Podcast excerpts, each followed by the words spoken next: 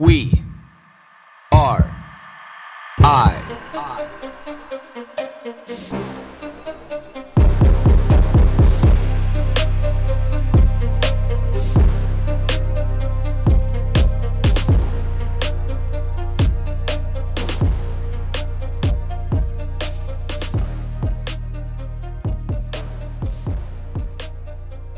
Let's get back into the conversation about how much fitness the average person needs to do in a week because this is something that you know routinely has been talked about and a lot of people shy away from how lazy they are. And if you've ever listened to this podcast before and if you know you've ever talked to me before like i i always say i always come back to that the craziest fucking crossfit guy now is lazy compares to what a woman was a hundred years ago. And I don't mean that in any kind of derogatory way. I mean that in the most absolutely, you know, fundamental, most basic way to be able to understand the amount of output that there used to be in life.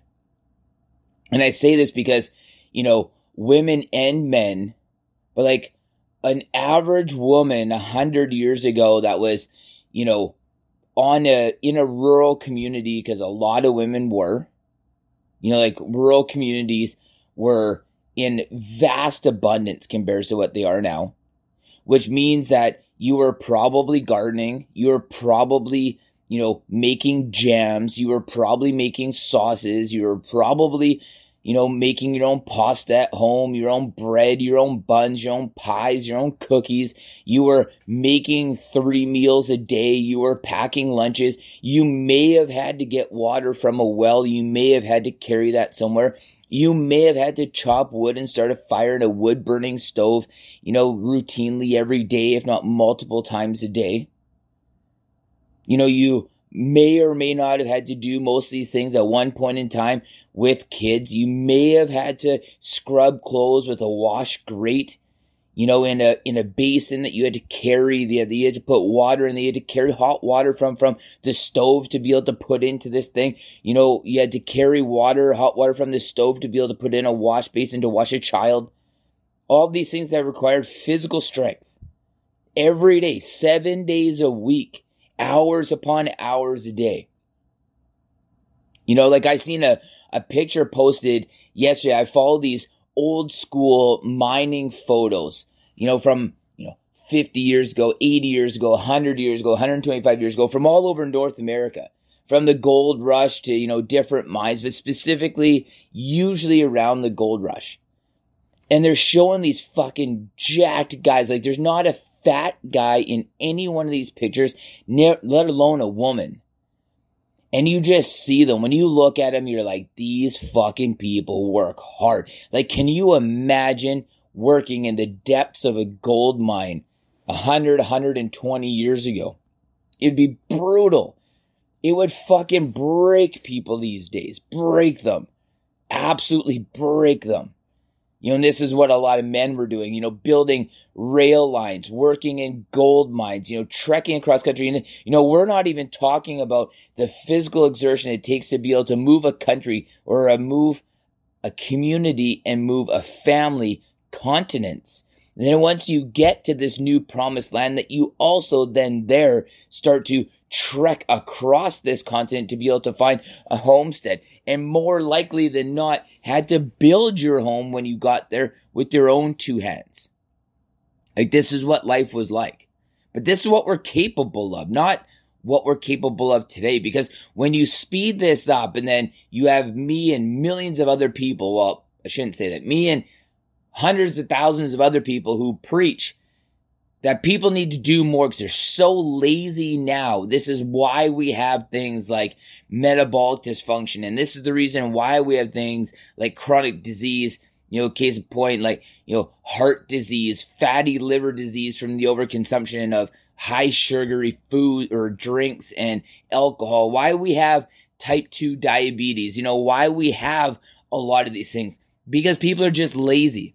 You haven't done enough. This is why we have anxiety and depression because you just haven't done enough. You haven't done enough to be able to burn off the excess of everything hormones, stress, happiness, sadness, fat, the whole gambit of everything. You have to do more to be able to burn it off.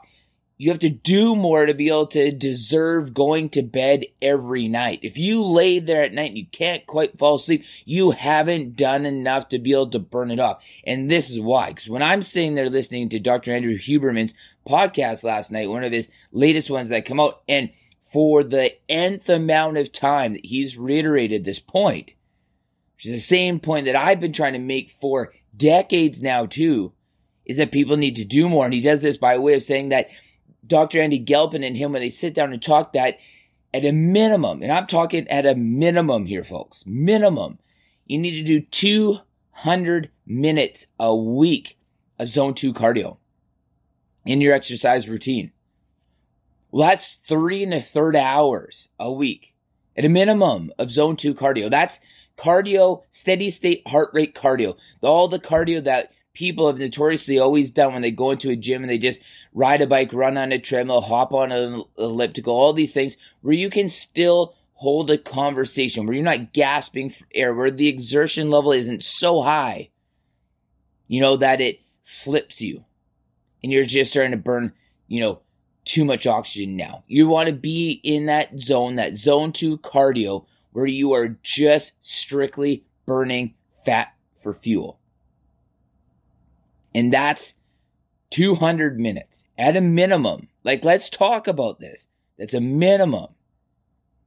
And Dr. Andy Galpin doesn't even consider this to be a part of the fitness hours in a week. This is just, that's life. That's what you need for life.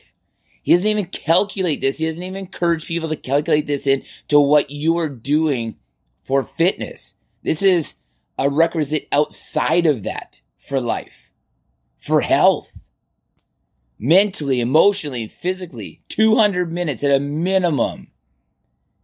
So this what he says that you can incorporate this easy into your day. You know, whether you choose to walk up the stairs, whether you choose to park further away in the parking lot at the grocery store, whether you choose to walk to the store instead of drive, whether or not you decide to take the dog on an extra walk, or you decide to take the dog on a longer walk, or you decide to take the dog on a, a walk that is harder than another walk you could do. Whether or not you decide to go and play with the kids instead of putting them in front of an iPad, whether or not you choose to do an activity with them, whether or not you choose just to be mobile or you have a hobby that makes you move your body. Because this isn't cardio that you're heavily exerted. You do not have to go for a run or a hike or a bike ride. You can do a lot of lifestyle things that mimic zone two cardio. And the best part about this one is that is also sitting in the sauna.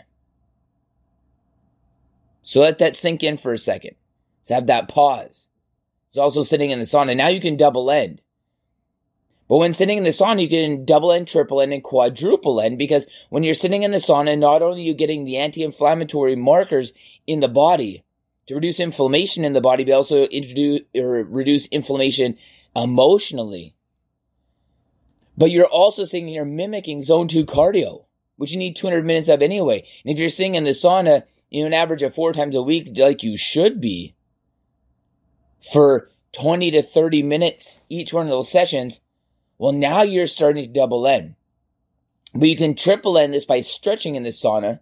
You can quadruple end this if you do any kind of meditation in the sauna. You're like, aha, now you're starting to talk about efficiencies of life.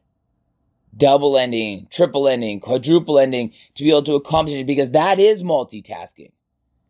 That is truly, absolutely multitasking. When you're sitting in a sauna, mimicking zone two cardio, when you're sitting in a sauna, naturally getting those heat shock proteins, when you're nat or sitting in a sauna and you're stretching on those nice warm muscles to that, you know, 30, 40% of your maximum load for the stretch because we do know now that that is the most efficient way to stretch. Just static stretching, holding that stretch to about 30, 40% of your max promotes the most and abundant amount of flexibility in that tissue. We know this. So there you go. There's efficiency. And like when I say like this is 200 minutes at a minimum on top of everything else, this is on top of, you know, three or four days a week you know, doing high intensity cardio, which is your interval style, which is your sprints, which is you are pushing, you are gasping for, you are crushing it, and doing that 30 to 40 minutes, three to four times a week. On top of the, you know, three to four one hour strength training sessions that you should be doing to be able to promote strength, which increases cardiovascular strength. Think about that for a minute when you start to accumulate all these things, you're like, God damn, man, that's a lot of fucking time. But I'm like, okay, if you look at this, the zone two cardio, even if you isolate this outside of everything else, and you didn't choose to live life that mimicked this, three, three hours in about 20 minutes. Well, say you go with the high intensity training, you pick four days a week for 40 minutes. So then a little bit on the higher end there. So you have what there, two hours and 40 minutes? Maybe my math is a little bit off there, just trying to do that on the fly. So now you have what, six hours on top of the four one hour strength training sessions. So now you have 10 hours. So we're looking at less than, less than, like, let's be honest here, we have less than half of a day in an entire week. About, what, 46 to 48% of a day? Okay. So let's break this down. 10 hours in any given day, that's like, what, 1.08 hours per day. Seven days a week. So how many excuses are you going to make now? Because that just became real, right? Like that number became real. When I'm talking to you about this at the beginning, you're probably thinking, holy fuck, man, I don't have time for that shit. Well, don't you? Because this is your life. This is what I'm talking about. Promotes a healthier, better life on so many different fields of life. Like we're talking better sleep, which makes you physically, mentally, and emotionally stronger and healthier and promotes longevity. When you're talking about sitting in a sauna, which does all the same thing, adds the dopamine to your day, you know, adds the epinephrine norepinephrine to your day to make you happier and more positive during the day. You know, like when you're talking about strength training and adding strength to your body, bone density, lean body mass, lean body mass density, being more agile to be able to prevent falls, which is one of the number one predictors of longevity of life and quality of life because you're simply strong enough to be able to withstand falling and breaking hip or shoulder. And we're talking about approximately 1.08 hours per week. Let's even call that, let's go higher end and just say, or not per week, per day. So let's go on the higher end of that and say that's even 90 minutes a day. Well, look, I'll tell you one thing. There's two or three times a week with one of my homeboys that I train for an hour and then we go sit in the steam room or the sauna for 20 to 30 minutes after that. It's easy to incorporate in that day. That's one time. There's I do more times I do more than that because you know what? You're looking at it's 4:16 in the morning right now. I woke up at 3:21 this morning. I went to bed early last night, knowing that I wanted to wake up early because I have a stacked morning.